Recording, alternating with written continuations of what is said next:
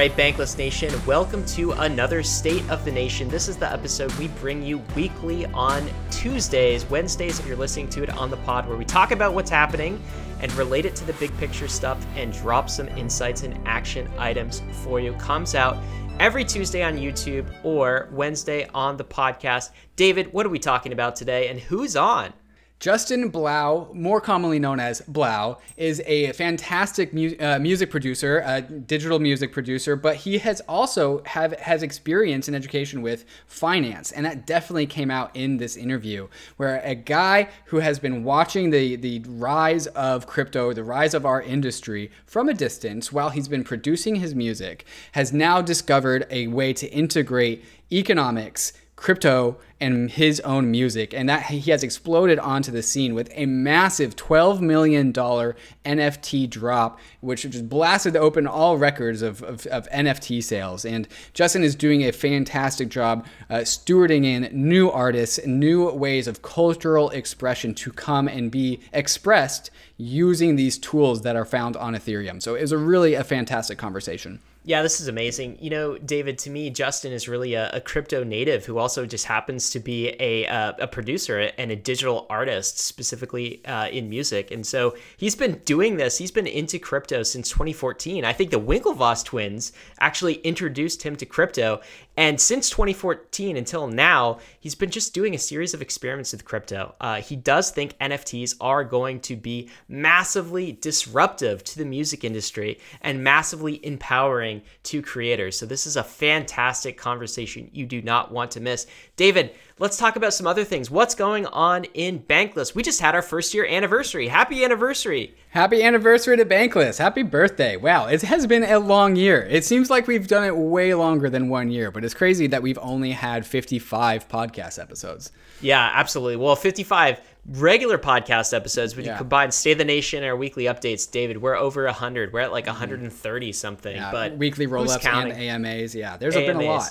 But our birthday episode, guys, you have to check that one out. We did a reprise of our original Bankless episode, Welcome to Bankless. This is a 3-hour-long episode, but we condensed probably 8 to 9 episodes worth of material into one 3-hour episode. It's well timestamped, so you can skip around, but this is sort of the introduction to Bankless. This is one to send to your friends and family when they ask you, what is this crazy DeFi thing? What is this crazy crypto thing? This is the episode that you send out when we want to expand the nation. So if somebody's like, hey, what's this crypto thing? What's this Ethereum thing? Like, what is this all about?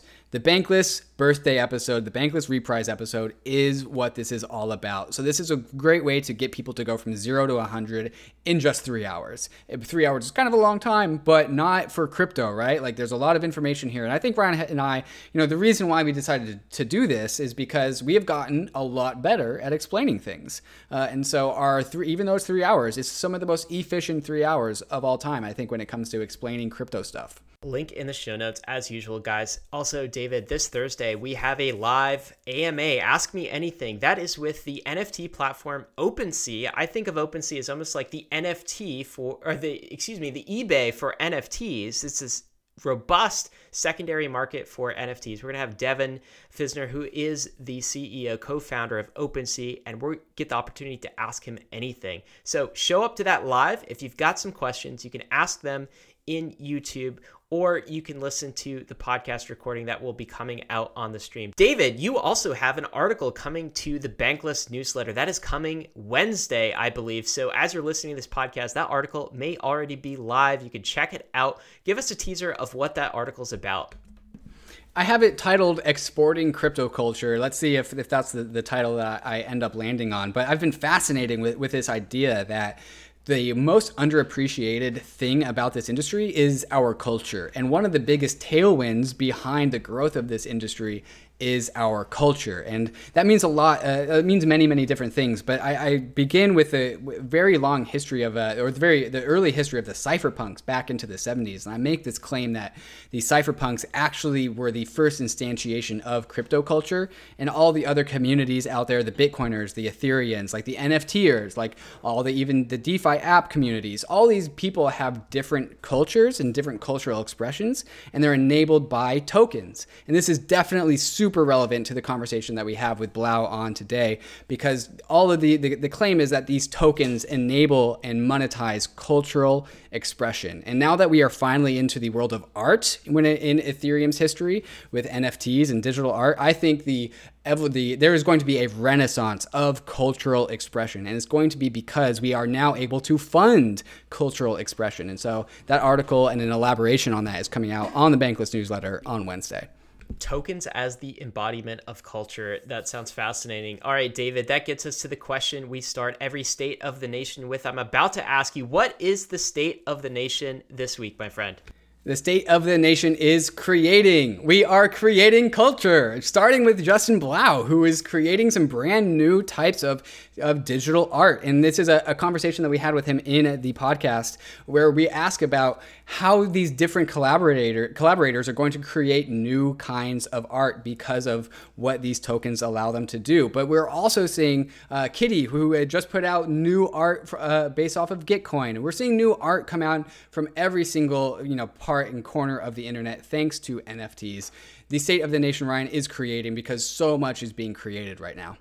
Guys, stay tuned to the end of this conversation, because Justin Blau drops some incredibly interesting news about creators who are being drawn into the industry too. So crypto is creating, and it's also drawing creators into the industry. He mentioned, I'm not going to spoil it for you, actually. Listen to the end. For me, it was a throwback to my college days and all the music that I listened to in college. Absolutely, dude. Some big name artists. He said they're coming. They're already here.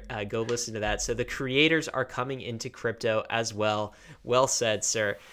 All right, guys. You guys have waited long enough. Let's just go ahead and get right into the interview with Justin Blau.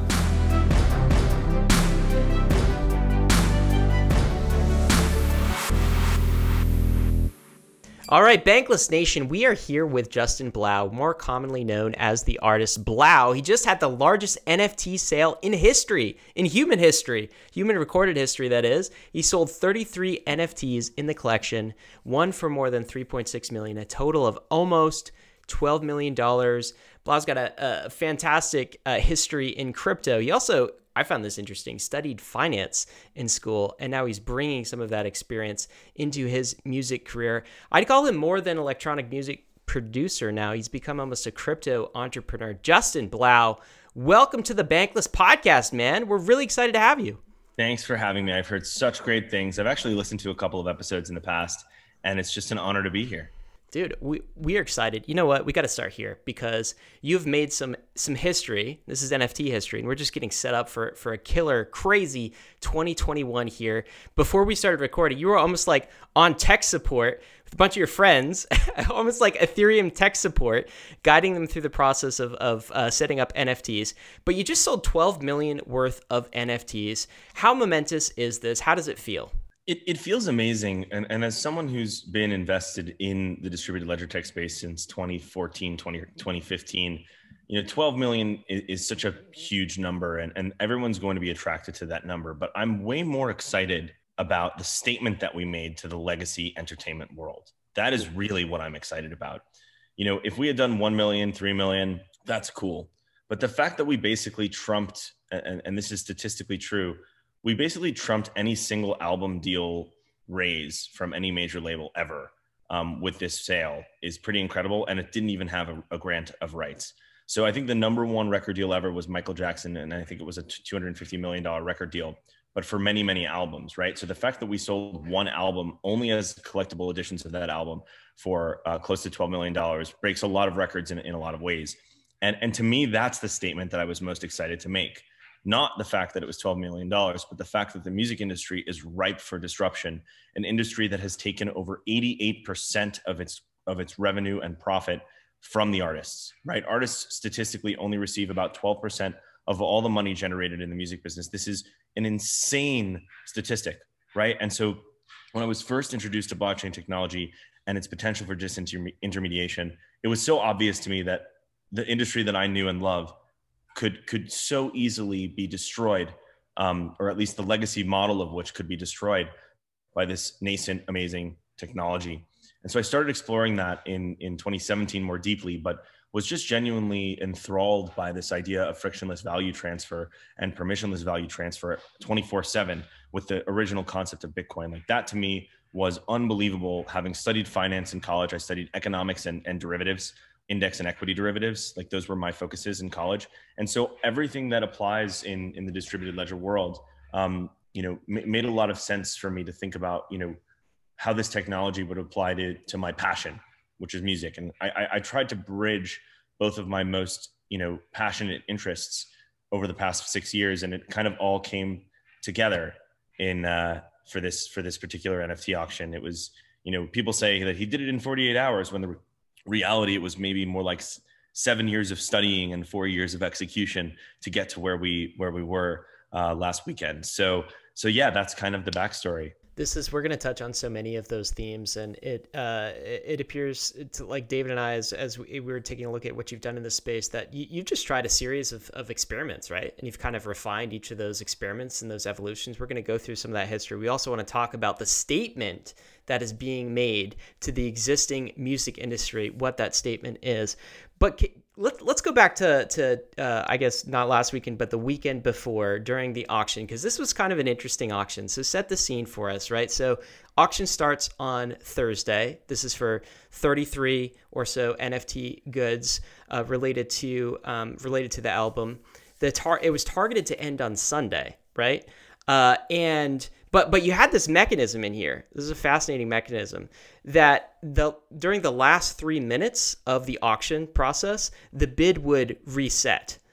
So if someone bid during the last 3 minutes, it would just reset. And as I understand it, Blau, this happened like 40 different times toward the end. So you're sitting there, and I don't know, it was ticking up. You'd already raised like 2.5 hours of extra.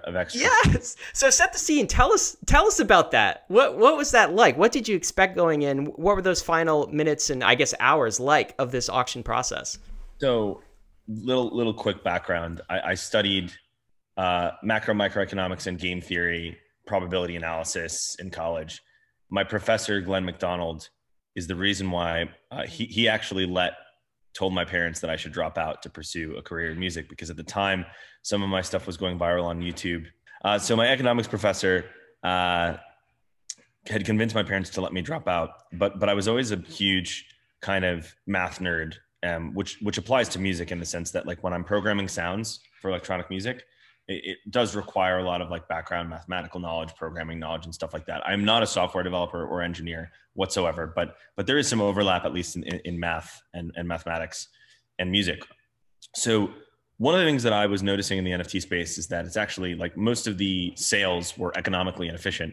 And so I wanted to create this little Nash equilibrium experiment, applying the knowledge that I have of game theory to my auction, where you basically capture everyone's highest willingness to pay for what they receive at different levels of rarity. And we assigned a certain rarity to different songs on my album. The most popular it was, the more rare it would be. And the higher your position in the ranking, the more likely it would be for you to get rarer assets versus less rare assets. So position number 33 likely received all more common assets, whereas position number 1 received all 11 songs. And position number 2, unfortunately, only got 7 of the 11 songs, but received a majority of them at the highest rarity level. And I kind of built a lot of these mechanics on previous really historic NFT sales. I love the rarity mechanic that hash masks and that axes and that, you know, punks with attributes. I was always a fan of like how they created these gamification mechanics. And I wanted to apply that through the lens of music with this auction. Of course, none of these tools existed on an existing NFT platform. So we had to build it ourselves. And the risk that kind of followed that was, you know, I had to bring my audience to my website. There wasn't a built-in audience for this auction. And I was very surprised that we actually had over 2,000 registered bidders for the auction. We only had a total of a little over 300 bids, because I think as the price floor went up, a lot of people were a little bit more nervous. The price floor after the first day, I think, was already at $5,000 or $6,000. So some of those registered bidders were unfortunately weeded out of the process. But the one thing that we did that was great is that anyone who even just placed a bid received a loyalty NFT. So they still got something for free, which is great. And they didn't get charged.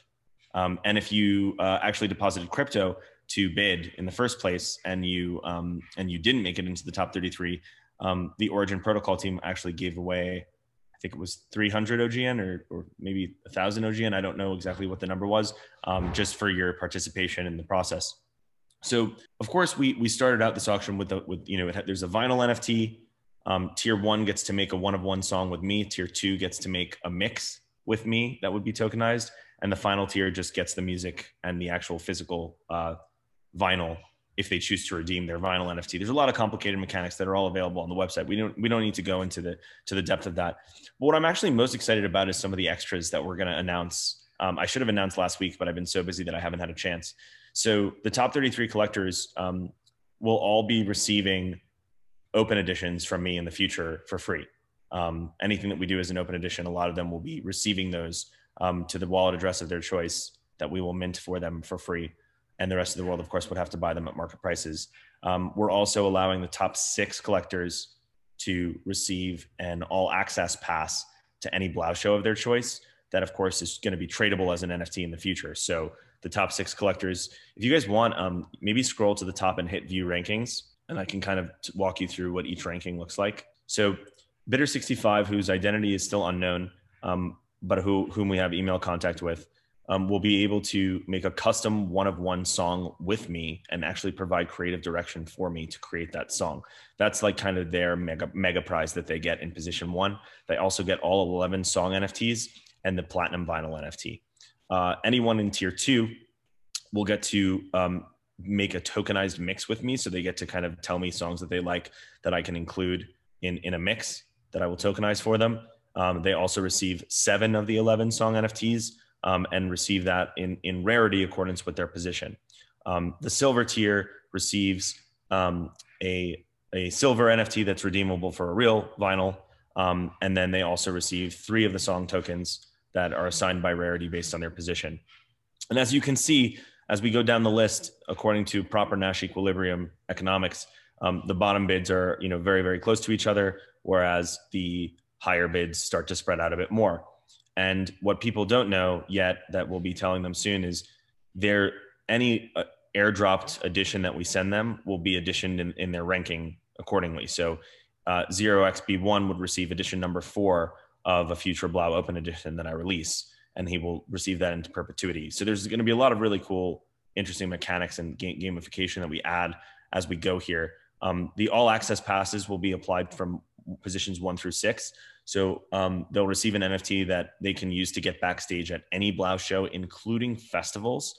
There are some festivals that only allow us to get 2 to 4 all access passes. And for those festivals, based on your ranking, you get first priority or first right of refusal, right? So for Ultra Music Festival, we only get so many passes, we won't get 6. And, Bitter65 or 888 might have a better shot at, they have first right of refusal on those passes before 0xB1, Right Click Save, and Silence. So those all X passes will be airdropped to the addresses that hold those vinyl tokens later. If they trade the vinyl tokens, they won't get access to these open editions or these all access passes in the future, right? So there is quite an incentive for them to hold on to these vinyl tokens. And finally, I'm going to be throwing a private party in LA where all 3 of these collectors will be invited. We will also invite all the other bidders in the auction to this private party. But of course, the 33 will be on stage with me during the event. And we plan on doing that in LA once the world opens up, just to celebrate such an awesome event and to celebrate what changed the music industry for good. I'm lucky to be in touch with a lot of these collectors, which is really, really nice. I'm in close touch with Whale Shark. He's been a supporter of mine for a long time. I've been chatting with 888. I've been chatting with, as we go down the list, I don't know Right Click Save or Silence or Master Seed, but Illustrator is a very close friend of mine. And Illustrator actually built this auction mechanic into a smart contract on chain. And we're probably going to name it the Blau auction. So it's basically just a game theory influenced Nash equilibrium style auction where the top N number of bids receive something in different tiers of rarity. I'm also in touch with Ito on Twitter, who is the man, and he's been so supportive of the space and helping new artists. Seed Phrase, Danny, is also an incredible dude. I Think Flexible, I've been in touch with on Twitter. Jahan is an amazing art collector who has a robust collection of real art in Hong Kong. Ben is someone who I befriended recently, just after around the time of the auction. And all these people are gonna have a direct line to me.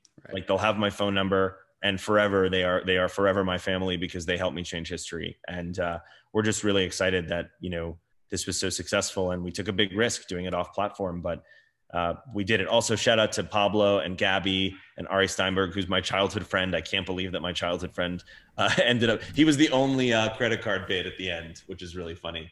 he was the only credit Justin, card. This is so cool, and I think the why this is so fantastically cool is exemplified in where you just ended there, where you said like all of these people have a direct line to me. The creator or the bidder number one, they get to collaborate with me and direct my art, my creations. And also, you know, all these people because of the direct connection that they have between their Ethereum address and the auction, right? And so there's two through lines here that I see here that are really, really fantastic. One is that your biggest and best fans have a way of expressing their biggest and bestness fans, right? All of a sudden, there is something that differentiates a listener on Spotify who is your biggest and best fan versus a listener on Spotify who stumbled across one of your songs on like the radio mechanism. So that differentiation is so cool. And then the other differentiation that I see is that you actually see these people, you know their names, you actually can get in contact with the quote unquote listeners or your fans, which you can't really do. You like if I was listening to your music yesterday, but you would have no way of engaging with me through Spotify or through any other streaming platform. And so this both of these things together seems to be so incredibly powerful. 100%. So this is the most important aspect of NFTs for any artist is the fact that social platforms and centralized platforms have been rehypothecating the data that I generate for the past decade. What I mean by that is the same way a bank rehypothecates its reserve funds or the funds that it's not required to keep on reserve, these centralized platforms of entertainment rehypothecate the data that we don't even own as creators and sell that data to advertising agencies and at different rates. It's super wrong, right? So the number one use case for NFTs, aside from monetization, is actually data. I've generated over 1 billion streams across YouTube, Apple Music, and Spotify. I have no idea who those listeners are. Same thing with tickets. I've sold, millions of tickets over the past decade. I don't know who any of those people are. I have zero data on any of those people. The only time I get data is if a fan purchases merchandise, which is a select few number of fans. For them to collect a digital asset that has, off-chain functionality is interesting in and of itself. And so, the way I see the future of NFTs is as both tickets, as access passes, as unlockable for exclusive content. We're building a Web3 wallet that if you just sign a signature on MetaMask or Portis, which I'm a huge fan of, and we can talk about Portis in a second. If you just sign a message, you'll be able to access content on my website, and you'll be able to listen to a bunch of unreleased music just by owning an NFT, and only you will be able to do that. Now, people are like, well, theoretically, couldn't you just rip the music? Yes, but why would someone who spent $60,000 be incentivized to ripping the music and sharing it with other people? I don't think so. And if they choose to, then that's their choice, right? And so there's really an incredible opportunity that I've been thinking about for 4 years in bridging the gap between fan and artist. And there are very few ways to do that when there's a centralized intermediary in between. And, what we did with Origin Protocol, it's a centralized backend, it's centralized wallet backend because we wanted to accept credit cards. We wanted to keep it simple for fans. But my opinion is that fans will gradually start to move to a decentralized ecosystem as they discover its merits and as they discover its benefits. But there's been this huge disconnect in the history of, blockchain tech, which since 2008, since the Bitcoin white paper, obviously cryptography predates that. But, since the Bitcoin white paper, there's always been this disconnect between the mainstream and cryptocurrencies because of Austrian economics, because the idea of dollars and cents is the only thing we've ever known when it comes to money. But when you bring NFTs into the picture, it creates something that's a little bit more tangible than owning 0.0001 Bitcoin for someone, right? Like they don't understand that because it's just not something they've been trained in, but they do understand what it means to collect their favorite images. They do understand what it means to collect their favorite music because people used to collect vinyl records back in the day. And if the record store sold out of the vinyl, they would trade for crazy numbers in the aftermarket, right? Elenium, who's a good artist friend of mine, who's going to be doing a drop very soon of his own that I'm helping coach him on. Some of his vinyls from his first album are trade for $2,000 to $3,000 on eBay because he only did a limited run of them. So this idea of collecting and this idea of digitally native art is certainly not new. The idea of virtual goods is not new. It's just that now we have a ledger to prove provenance and ownership that is transparent and immutable. And This is 1,000% where the entire world is going to go. We have gas costs as a problem. We have challenges and barriers that we need to overcome. But with the, you know, with Matic and other L2 technologies, Optimism, with you know, other blockchains that are now pursuing NFTs in a huge way, with cross-chain technology and cross-chain transfers that, you know, that I think will be a really essential part of the ecosystem in the future. We're starting to see a world where this stuff can exist in a way that consumers understand. We're finally getting there. And when we do, consumers and people who consume entertainment will realize that everything they've known in the past is just not right. It's already happening. I have my fans are figuring it out. They're saying to themselves, huh, I want to support my favorite artist in a decentralized way, in a direct way, because they'll see more benefit from it. Artists care about, or fans care about the artists that they listen to. I have a very deep relationship with the musicians, the music that I listen to. It's a relationship that's more than 1/3 of a cent on Spotify. It's value that's been emotionally almost impossible to capture in history.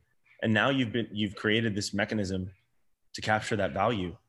And that's why we're really only seeing the beginning of this market. I mean, my favorite statistic is two quick things, and then I'll let you guys ask some more questions. Before January of 2021, the NFT sales market was about 160 million in volume. So like from 2008, the beginning of Bitcoin, to January 2021, there was 160 million of sales volume. In February alone, we topped 300 million. It's exponential. The traditional art market does about 65 million per year. The traditional music record sales market does about 40 million per year. What do you think the size is of this thing? It's in the hundreds of billions. And yet cryptocurrency as a whole, we as the total market cap is just barely over 1 trillion, right? I don't know what it is today, 1.5, 1.3, something like that. 1.1 or 2, yeah. 1 or 2, okay. So if you think about how big the market is for content, oh my God, it's massive. So here's the next thing. People are like, well, when is this bubble going to burst? These prices are ridiculous. Like, how is there space for everyone? How is there space for everyone on Instagram? How many musicians do you know that can't make money? How many photographers do you know that can't make money? How many performers do you know that don't get paid? It's the same as anything else. Like, there will be those they still create. Yet they still create. There will be those who rise to the top and those who maybe make some memes and try to sell them for some money. So just like anything else, there will be value ascribed to the leaders, and there might not be as much value ascribed to some newcomers. That being said, we've lowered the barrier to entry to an insane, low level where I know this young girl named Erin, who's 14 years old, who makes AI fashion designs, who's sold, $20,000 worth of her art, and she's 14. I also know this kid, Justin, who's 16 years old, who's done $75,000 of his art sales just because his shit is fucking awesome. And I want to put it on the screen back there. I have screens all over my house. These aren't turned on because I'm actually doing a firmware update. But I think all this stuff is really important. And finally, one other thing I want to mention that I'd love to, have you guys ask some more questions is, for those of you who don't understand NFTs or are looking to explore it, I'd like to give this example. The Mona Lisa is a priceless piece of art. But did you know that you can buy an exact replica on Amazon for $53? I've assumed, yes. Do you want that $53 replica from Amazon? No, I do not. Would you want the real one? Absolutely. I mean, I would want the real one. You wouldn't? Why wouldn't you want the real one, David? I would want the real one. Not at cost. Well, no. I mean, like, if someone said to you, right, not at cost, of course. Assuming you had infinite money, would you want the $53 one versus the real one, right? Oh, so yeah, we go. The reality is, and the same goes for a Charizard. Like, do you want a real holographic Charizard, or do you want to hire a company to print you a fake one? Like, no one wants a 50-cent fake holographic Charizard, but it looks exactly the same. So who's to say that there's not emotional value ascribed to something being authentic? There is. It's existed in so many other areas of the world, in the physical world. It's even existed in the digital world in gaming and with the Instagram verification checkmark. This idea of digital scarcity is not new. It's just the first time we're seeing it applied to art. And the possibilities are limitless. With that, I'll end my rant. Hey guys, I know it's annoying, but I gotta stop the video. There is so much left in this conversation, so don't go anywhere. Justin takes us through all the various intermediaries that restrict his access between him and his fans and his audience. And he goes through and talks about each one and about the merits of each one as an intermediary and evaluates them based on how much value they extract versus how much value they give back to the artist. And then we talk about how this tool of the focal point of a token between a fan fan base and Blau, or a content creator, how this token can be the connection point that really disintermediates some of these legacy institutions. It was really interesting, and I really enjoyed Blau's perspective. Don't go anywhere. We got to take a moment to talk about some of these fantastic sponsors that make this show possible. Gemini is the world's most trusted cryptocurrency exchange. I've been a customer of Gemini since I first got into crypto in 2017, and it's been my main exchange of choice to make my crypto buys and sells. Gemini is available in all 50 states and in over 50 countries worldwide, and on Gemini there are markets for over 30 various different crypto assets, including many of the hot DeFi tokens, and it's one of the few exchanges that has liquid DAI markets. Gemini just launched their Earn program, where you can earn up to 7.4% interest on 26 various crypto assets. If you're tired of paying fees in DeFi, or you don't want to worry about DeFi exploits, but you still want to earn interest on your crypto assets, Gemini Earn is the product for you. Another product I'm stoked to get my hands on is the Gemini Crypto Back Credit Card, which gives you 3% cash back on all of your purchases, but paid to you in your preferred crypto asset. When I get my Gemini credit card, I'm going to make sure that I get my cash back in ETH, so whenever I buy something, I get a little bit of ETH bonus back to me at the same time. You can open up a free account in under 3 minutes at gemini.com/gobankless. And if you trade more than $100 within the first 30 days after sign up, you'll be gifted a free $15 Bitcoin bonus. Check them out at gemini.com/gobankless. Aave is a borrowing and lending protocol on Ethereum, and just recently released Aave version 2, which has a ton of cool new features that makes using Aave even more powerful. With Aave, you can leverage the full power of DeFi, money Legos, yield, and composability all in one application. On Aave, there are a ton of assets that you can deposit in order to gain yield, and all of those same assets can also be borrowed from the protocol if you have deposited collateral. Here you can see me getting a $200 USDC loan against my portfolio of a number of different DeFi tokens and ETH. I'll choose a variable interest rate because it's a lower rate than the stable interest rate option, but I could choose the stable interest rate option if I wanted to lock that interest rate in permanently. One of Aave's V2 features is the ability to swap collateral without having to withdraw your assets, trade them on Uniswap, and then deposit them back into Aave. Aave does all of this for you, all in one seamless transaction, so you don't have to repay loans in order to change the collateral you have backing them. Check out the power of Aave at aave.com. That's AAVE.com. This is so cool. Look, Justin, you've just unpacked so much for us to get into some more. We'll get back to this phrase, I think, authenticity. I want to talk about the music industry, because when we were in the intro, you said, look, $12 million NFT sale. This is a statement to the music industry, right? A statement to the music industry. I don't think I realized until you said what you just said, how disconnected music artists are from their fan base, and how disconnected the fan base is from the musicians themselves. I don't know that I was fully aware of that. And you were talking about these 33 bidders. You were talking about all of the additional things that you were planning to provide them, right? So it's this new bridge, this new connectivity layer. But I guess, like, when we go through the history of the music industry, there was a time when record labels kind of dominated, right? And then came Napster, then came, Spotify, then came YouTube.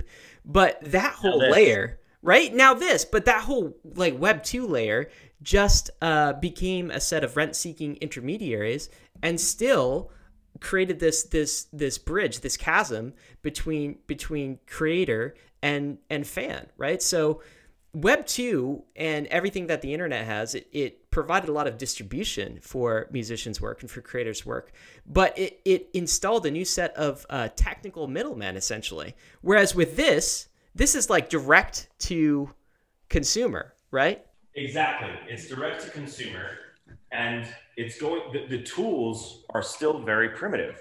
We need to develop more tools that make it easier for fans to interact with this stuff. But it's coming, right? Like, we've all known this moment was coming. It was just a matter of time. And that's why I've remained independent my whole career, waiting for this moment. I wanted to own my rights. I didn't want someone else to own them. So what's the statement that this is making to the music industry? And maybe it's not just the music industry. Maybe it's like the Spotifys and the Pandoras and all the rent-seeking intermediaries it's making a statement to. The statement And Spotify actually is not, you know, there are different levels of bad guys who are intermediaries. And I would love to walk through that with you. And then I'd love to walk, you know, let's walk through, you know, who are the bad guys and why, what statement this makes to the bad guys, and then where I really see this going, which we haven't even talked about yet, which is what I'm really excited about as it applies to music. So let's talk about agencies and managers first. They are the least bad guys. I know that sounds crazy. People are like, why do you need an agency? Artists shouldn't negotiate on their own behalf.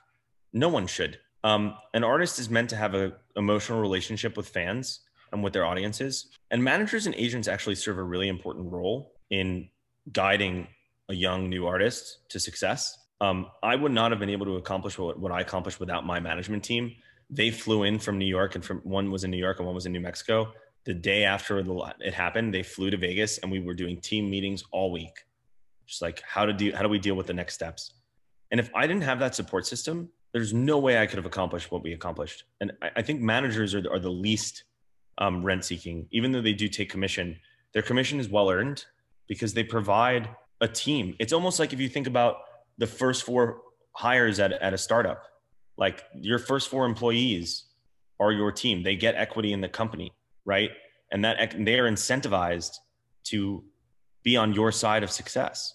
And the same applies for management. Like management is incentivized. They receive commission, but that is their incentivization to, you know, represent the artist to everyone else in the world who wants to talk to the artist. And it's so important. And I actually think there's going to be a whole new wave of digital artists that don't have management. And I actually think digital artists need management because they're going to have to deal with taxes. They have to deal with business management. They're going to, and like an artist should just be an artist, right? An artist shouldn't have to worry about all those things. So in the levels of rent-seeking middlemen, managers are the least culprits, you know, of the existing system. I think they will always need to exist, and I think they're the most important variable. And I think that digital artists will need managers to represent them in negotiation and to represent their, you know, finances, and for an artist to maintain that creative clarity. Like I need my management team. In fact, one of my managers had to fly back to New Mexico to get a vaccine shot, and she's actually coming back today, like just to be here all week with me, guiding me through all these opportunities and helping filter what's important and what isn't. So managers are super important. If you're a digital artist that's listening to this, find a great manager. You will need them because otherwise you will be flailing in the wind as you try to journey through this insane world. And I'm actually, I'm working on more specifically joining a management team that is focused on low commission structure, very reasonable commission structure, to provide many services for new digital artists, because I think they need those services desperately. I mean, Phyisius is 18 and has made millions of dollars and like has to understand how to pay taxes. And I'm very glad that they found a great manager. And my manager's name is Andrew, but Phyisius is now working with Sean Mendez's manager, another Andrew, who is going to guide them on, you know, all the complicated stuff that an artist shouldn't have to think about. So management, agents typically negotiate deals outside of the scope of like the internal day-to-day of an artist. So my management team only negotiates deals on my behalf that are like music related and brand related, but my agency represents me to the world of live music. And my agent found me when I was 19 years old in Nashville. And I've been with the same agent to this day, Hunter Williams. He had his own private agency, and then, you know, CAA actually purchased that private agency, and so he became a member of CAA. And he and I have worked together for 10 years, and he's one of my best friends. And he commissions me at a very reasonable rate, but adds so much value to my career. So agents, I also think, as long as they are acting in the best interest of their clients, there's a lot of value to having, maybe not for a digital artist to have an agent, like someone who's just making visuals. I think they probably only need a manager, but for a musician, my agent represents me to the entire world from a live performance standpoint and is able to negotiate those deals, help me with production of the show, the staging, the performance. It's hard for a creative to conquer all of those things. So agencies are typically heavily criticized, but when the commission is reasonable, they shouldn't be. They add a lot of value. Let's keep going down the list of who doesn't add value. Record labels. Record labels are, well, actually, before we get to record labels, we'll go to Spotify. Spotify, Facebook, Instagram are actually at the middle of the list, because while they rehypothecate data and, you know, basically monetize content without the artist, you know, really seeing much benefit. They have improved an artist's payouts to an extent. So YouTube has increased my revenue substantially because when people use a song on YouTube, I do get a royalty for that. And without YouTube, I wouldn't even be able to monetize my music in that way. So they do pay out royalties. Spotify, the same. Because I own over 80% of my master recording rights, prior to the world of Spotify, no one was buying music. They were stealing it. Now they pay $9.99 a month to get access to all of it. It's actually better. So my revenue growth in 2015, my revenue in 2015 for music was like 10 grand. In last year was maybe 500,000. So that's only because though I own my own masters, right? When you own your own music, the payouts from these streaming platforms are actually significant, but their mistake is that they don't share the data, right? So while they've improved the actual monetization of content, they kind of steal the data, which is something that I'm not a fan of. And maybe there's a platform like Audius, who I'm an advisor to, that, you know, provides that data to artists. And I think that those services are going to grow in popularity and artists are going to gravitate towards those platforms because artists should control their own markets and their own data. And that's what allows you to communicate with your fans. That data is that missing link. Exactly. Like I can't communicate with my Spotify listeners, but I can communicate with my Audius listeners. At least in the future, I will be able to. Just messaging, right? Like even being able to send everyone a message that's not filtered by an algorithm is really powerful, let alone like being able to talk to them on a Discord server, right? So I would say managers, agents, platforms, worst actors, record labels, absolute worst. Not indie record labels. There are some indie record labels that cut very fair deals that provide immense value to artists that otherwise like don't have the capital to even get started. But traditionally, record labels really only provide two resources: liquidity for someone to pursue their dream, right? Capital, and distribution. Because they have a marketing arm, they have a team, they can get the music out there. In 2021, you don't really need any of those things. Your distribution is the internet, your capital can be raised from your fans, and we'll get there in a second. That's what I'm quite excited about. So there are some record labels like Monster Cat, Mike Darlington, who's a really good friend of mine, like they do shit right. They cut fair deals, they help artists that have little to no following, who have good music, they help them get started. They're an incubator. They're like YC. Like imagine a record label as a YC. Like that's cool, right? That makes sense. But the major labels that give these advances that are recoupable against royalties. So regular record label will say, here's $1 million. We're taking 80% of your music. And by the way, after we don't pay you until our $1 million loan is recouped. And then we get 80% of everything after that. Who the fuck would cut that deal? I wouldn't. It's fucking crazy. But artists have been trained to do it because otherwise they don't get the distribution. Come on. That has to end. And it's going to end, I'm telling you. And that's what I wanted to prove. So Spotify still has a place in the world. Instagram, Facebook, they will always have a place in the world. Centralized platforms are necessary. But the record labels, the ones that are predatory, they're fucked. We're coming for them. And my next thing that I'm excited about is enabling fans to actually fund music, to invest in music, to invest in master recording rights.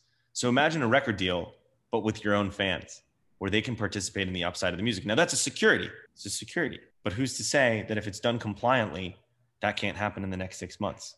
And that's the project that I'm most excited about, to let fans invest in my album and get what we would call an SNFT, a non-fungible security token, but labeled as an SNFT, where it represents their contribution, their financial contribution to the album, and accrues royalties. It just has to be compliant. It's not that hard to make it compliant. Reg CF, Reg D, Reg S, non-transferable for a year, having, you know, and after it is transferable, having a compliant platform that collects KYC, AML, you know, like this stuff is not hard. It's just expensive to execute. The legal fees are insane to execute all the paperwork to be compliant.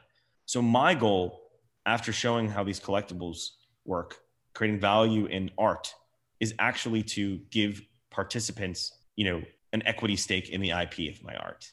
And that is where this is going. This is just step one. And this has been my dream like for 10 years. But then when I learned about distributed ledger tech, it gave me the idea of like, okay, my dream for 10 years has been, how do I go direct a fan and give them a stake in what I do? Blockchain technology is like, oh shit, this is the way to do it. 5 years later, we fucking do it. And the next 10 years of my life are going to be dedicated to figuring out how to create products for artists that don't require high legal costs, that are totally regulatory regulatorily compliant that enable them to raise capital from fans instead of a record label and reward fans for investing in their creativity early on. And that is my vision for the future. Okay, so there's so much to talk about, and I want to talk about, and everything at the end of the day goes back to the power behind tokens and what tokens offer. And tokens can offer anything to anyone so long as you can code such a thing. And for what we are seeing with creatives like you, digital artists, musicians, they are using the power of tokens, specifically the ERC 721 standard, to produce an NFT that all of a sudden those fans really want. But what you're talking about, after we went down the list of middlemen who do or do not add value or are on some spectrum of costing and then returning value to the what is ultimately the value of the creator. And what you're saying is that the record labels are the worst ratio of value returned versus value extorted or value captured. And not all record labels. Not all record labels. There are record labels that do add immense value. There's no doubt, right? But there are also the big guys that, you know, it took two, and I don't even give, like, at this point in my life, I have a lot of friends that work at Universal Music that are good people, but fuck Universal Music. Right. Sure. 2 years, as a whole. 3 years as a whole, right? Like, there are people that are good people that work for these legacy companies, and I don't want to tarnish their names because they're great and they're doing great things, and a lot of them believe in this. They'll probably jump ship at some point, but the fact that it takes 3 years to pay someone, I mean, come on. Right. Like, it's just wrong. Wow, we feel the same way about banks. Me too. I mean, quick story. I had to send a wire for a real estate investment with Bank of America 5 years ago, right around the time that I was introduced to Bitcoin, a little bit after. And because someone didn't have high enough authorization at the branch, it took a week to send it this big financial wire.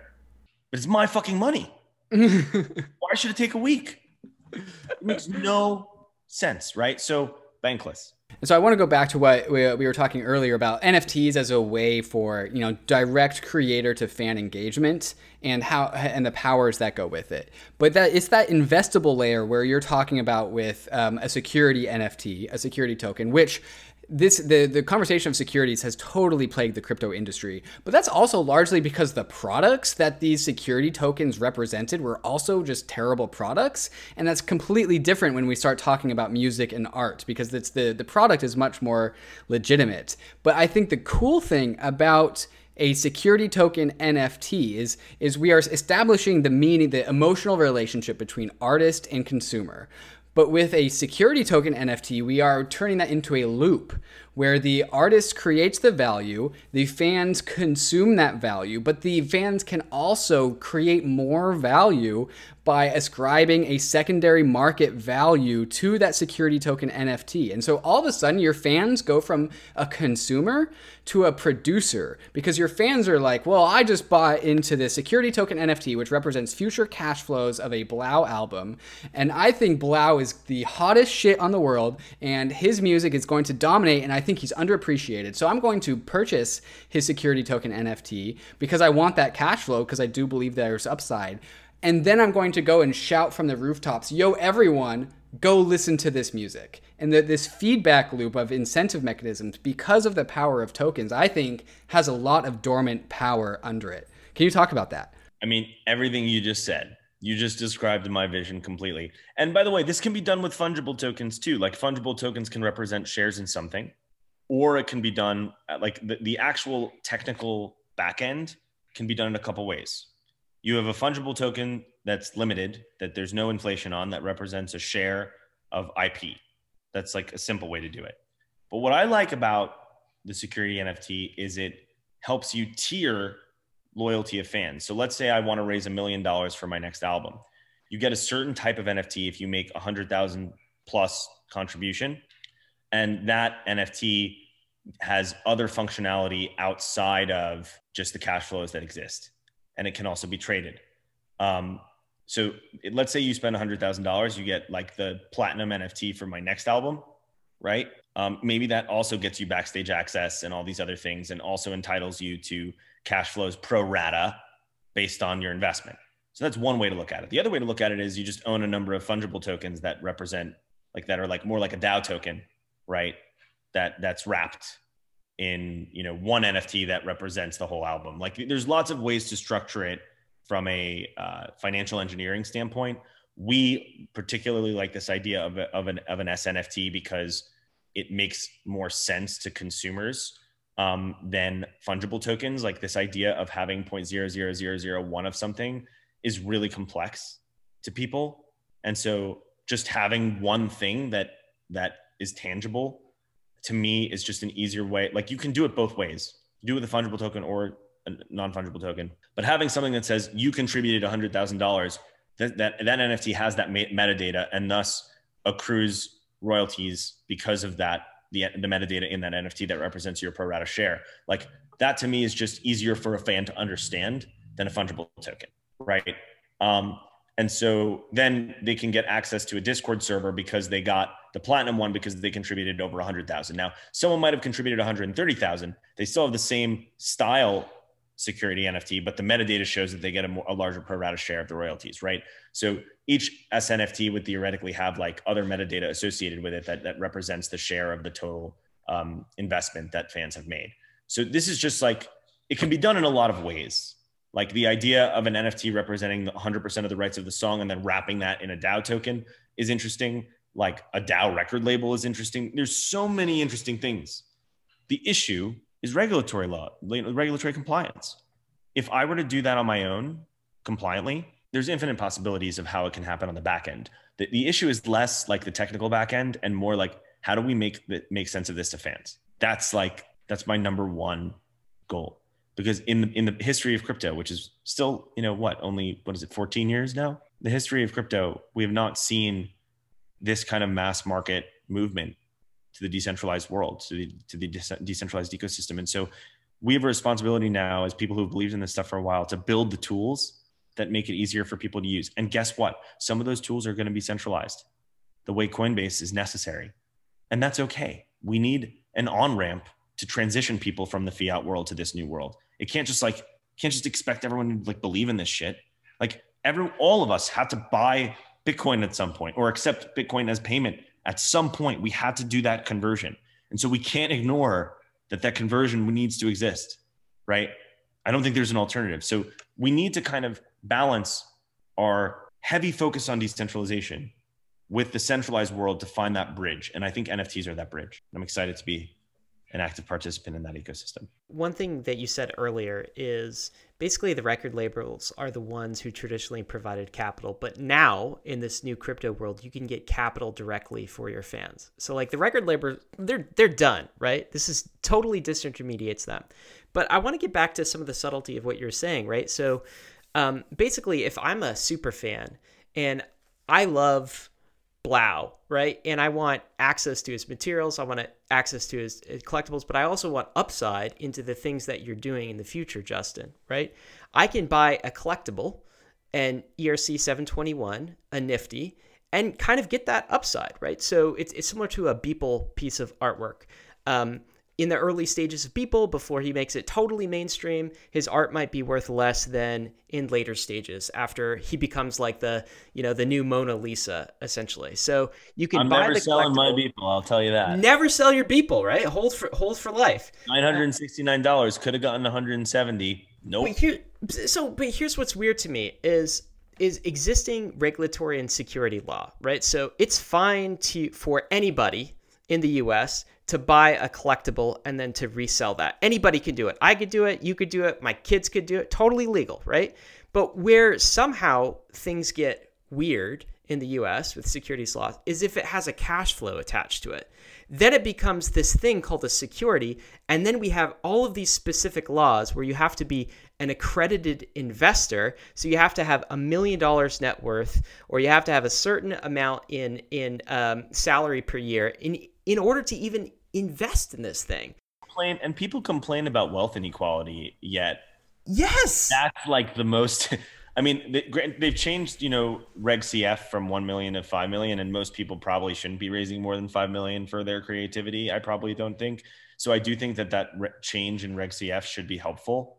But accreditation laws are literally the reason why the wealth gap is so large, more than taxation, more than any other reason. The opportunities are not provided to lesser, you know, lower class individuals who they're stuck because they don't even see the investment opportunity. So for me, the two most important things to change to create a better wealth balance in the world, number one, accreditation laws are fucking dumb and need to go away completely. Although there needs to be a line, right? Like we need to then educate the masses on financial literacy. And the fact that primary education in the United States doesn't have a focus on financial literacy is insane. Why should we learn about the Boston Tea Party when kids don't even know what compound interest is? Let's just be fucking real. Like, it's insane. It's insane that we don't teach younger generations about how to pay their taxes, but we teach them about a historical event, you know, decades/centuries ago. Like, what the fuck, right?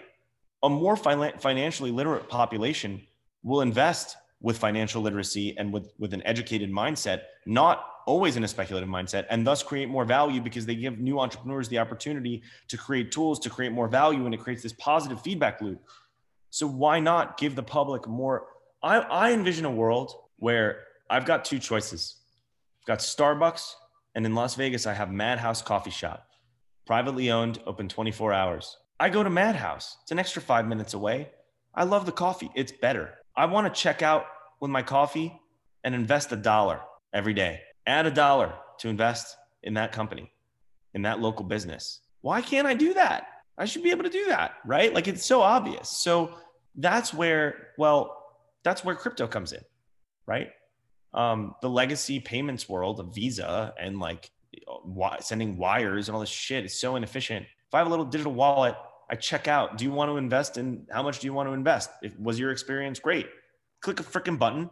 You can look up the agreement later on what you're actually signing, how much shares you're getting, what the valuation is, right? You should be able to see those things, but we need to teach the next generation to look at those things. People need that kind of financial literacy to continue to create value in our universe. And we saw it happen in tech, right? The tech boom, I mean, changed our lives in an insane way. Just the fact that Clubhouse exists, the fact that we can Zoom and have a conversation across the world. You know, the same thing will apply to investing in all other types of companies, but we don't want that investment to be, you know, exclusive to the already rich. We want that to be available to the mainstream. And Robinhood is taking, you know, there's some problems with Robinhood, but it is taking steps in the right direction, enabling access.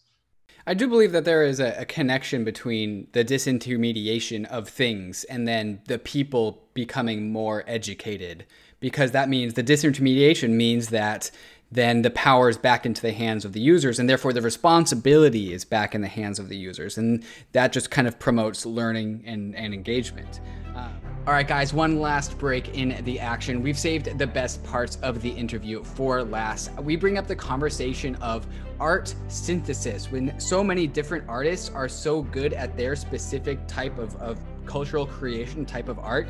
Blau, for instance, is a musician, but there are other types of artists that are doing different things, 3D rendering, 3D art. We bring up the conversation of what's it like to collaborate, not just with other musicians, but with other artists of different skills, and where the future of art is going when we integrate all of these different things into some sort of digital expression medium that we are seeing in NFTs. I think it's probably the best part of the conversation.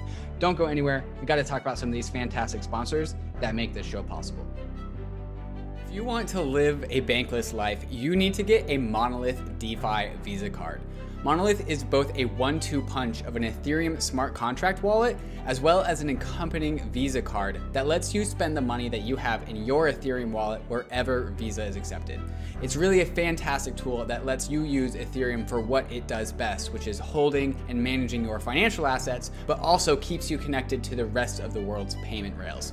Monolith also offers on-ramp services for getting your fiat money into the world of DeFi. So it's trivial to top up your Monolith card if ever you need to, and your deposited money goes straight into your non-custodial wallet. So your money is never held by a centralized intermediary because your Monolith wallet is native to Ethereum. Monolith helps you transcend both the legacy and the crypto worlds because the money that you hold in your Monolith wallet has the power of DeFi behind it. Swapping assets on Uniswap or earning yield in DeFi is at your fingertips. But with Monolith, so are the groceries at your grocery store or the coffee at your coffee shop. Go to monolith.xyz to sign up and get your Monolith Visa card today. Synthetix is Ethereum's decentralized derivatives liquidity protocol. What does that mean? Synthetix is a platform for creating and trading synthetic assets, which are assets that are priced via an oracle rather than bids or asks. Traders can use the Kwenta exchange, which hosts and trades all of the synthetic assets created by Synthetix. Traders on Kwenta can trade synthetic tokens like SBTC, SOil, or SDeFi. Because Kwenta is powered by Synthetix, traders experience zero slippage on their trades. No, I didn't mean low slippage, I meant no slippage, because that is the power of the Synthetix platform. No slippage on your trades. You can also easily short assets with iSynths, which are synthetic assets that move inversely to their target asset. Synthetix isn't just for traders. Developers can build on Synthetix to access the infinite liquidity offered by synthetic assets, or investors can stake collateral to the protocol and earn fees that the protocol collects. If you're a trader and you're looking for a trading platform not found in the legacy world, check out Kwenta.io. If you're a developer or you just want to earn yield on your collateral, go to www.synthetix.io, where you can stake your SNX or ETH and earn fees from Synthetix. Justin, I want to turn the conversation back to NFTs and specifically the art side of NFTs. And this is a theory that I have on NFTs that I want to specifically the revolution in art that they offer. And in just the music world, people will get hyped on a collaboration between like their two favorite artists. Oh, like RAC and Blau doing a collab together. But RAC and Blau are both musicians, right? And so you guys are taking turns, or like if it's a rapper, you guys are taking turns rapping or taking turns making music or whatever. But in this new NFT world, what I'm seeing is possible collaboration between different artists in their expertise. And so we have Blau the musician paired with Beeple the digital artist. Or Slime Sunday is my partner in crime. Yeah. So talk about how like this new revolution in digital art can be not just two people of the same medium, but different artists of different mediums coming together to create something new. Talk about that. 100%. And this is a great place to end the conversation as well. Art is always about experience. And as an artist, I create an audio experience for people. But experience is broken down by the senses. It's visual, it's scent, it's smell, it's touch. It's all these things. It's 3D, right? Art has been kind of homogenized in different lanes. You have visual art, you have music, right? You have live performance. There's no reason why more experiential worlds can exist when you combine all art forms. It's like so obvious, right? But it just hasn't been done that much. So when you combine visual art and audio, you get a deeper experience than just seeing one or listening to the other. And that is so powerful in itself. That's why Slime Sunday and I, we have our next drop on Nifty Gateway coming up this Friday. And it's all unreleased music from me and unreleased visual content from Mike. He actually has been working on a music video for this drop since last November. So there's a full-length music video. When you start combining that with the physical world and you create real-world experiences, that mix visuals and audio. I mean, now you're adding another dimension of both touch and aura, and the future of that is just so insane. I mean, that's why I love experiences like EDC. You just get this like hyperdrive of sense, and you get this appeal to all of your senses. And one of the best conversations I've had in the past week, there have been a lot of celebrities that have reached out that want to do this, but I'll tell you the best combo I've had was with Pascal Rotella, the creator of Insomniac Events. And he was like, I don't want to rush this. I'm not looking for the cash grab. And he didn't say I'm not looking for the cash grab. He's like, I don't care about the money. I want to reward the fans that have been buying tickets to my shit for the past 10 years. How do I get them a free NFT? And what can that NFT do? Like, these are the questions that Pascal is asking me. And I'm like, dude, you are thinking about this the right way. At your festival, you can create a scavenger hunt. Let's say you go to see an art exhibit. You can get a proof of memory from that art exhibit. Right? You can get proof of memory of a set that you watched by scanning a QR code. It goes right to your wallet.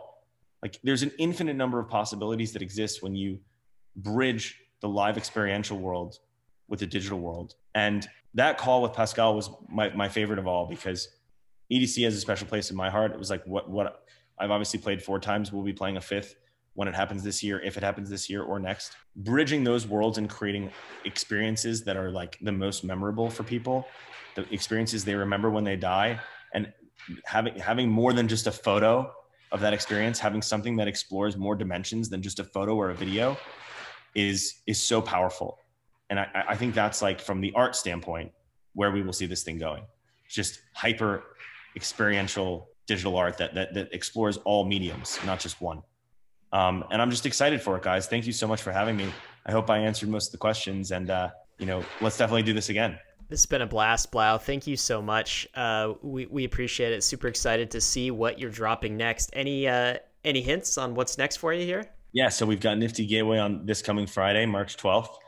Slime Sunday and I did a complete music video, and we also have 3 open edition pieces that are visualizers that he designed with full length unreleased music that I've been working on for 4 months. We've literally been working on this for 4 months, and we actually thought that the album drop was going to be like the warm up for this one. So it's going to be tough to top the album drop, but this one has taken us a lot of time. We're really excited about it. I'm happy to share, give you guys a little sneak peek in the chat of what's coming out. It's going to be dropping this Friday with our alias. Our alias is called SSX Blau. It's just Slime Sunday times Blau. And I think you guys will enjoy the assets, and I think everyone else will be taken into a different world with some of this content. We spent a lot of time on it. So Blau, this link that you're sending, can you share this with the audience? No, not yet. It's private. Sorry. Okay. Bankless Nation, we'll have to keep it private for now, but this is coming. And the artists are coming to this space, it sounds like, Blau. Is there going to be a stampede of new creators and artists coming to the NFT space as a result of what's going on here? You heard it first, but Rob Gronkowski, who's a good friend of mine, is launching his first NFTs tomorrow on OpenSea. I'm really excited to be helping him with that. Halsey's going to be doing some really cool stuff. Illenium's going to be doing some really cool stuff. I know Calvin Harris is going to be doing cool, like everyone. And I haven't signed any NDAs, so no one can punish me, but everyone is coming, and it's up to the community to decide what feels authentic and what doesn't. And there's going to be a lot of inauthentic shit. Let's just be real. But there are also a lot of people like Disclosure, who made a song on Twitch and tokenized it to Zora right after he made it for his fans. I mean, there's infinite possibilities here, and I'm just excited for the artists to explore new creative mediums. Wow. Thanks so much. This has been awesome. Bankless Nation, of course, risks and disclaimers. Everything we talked about can be risky. ETH is risky. Crypto is risky. So is DeFi. NFTs can be speculative assets as well. You could lose what you put in, but we are headed west. This is the frontier. It's not for everyone, but we're glad you're with us on the Bankless Podcast. Thanks so much. Thank you, guys. Thanks, Blau.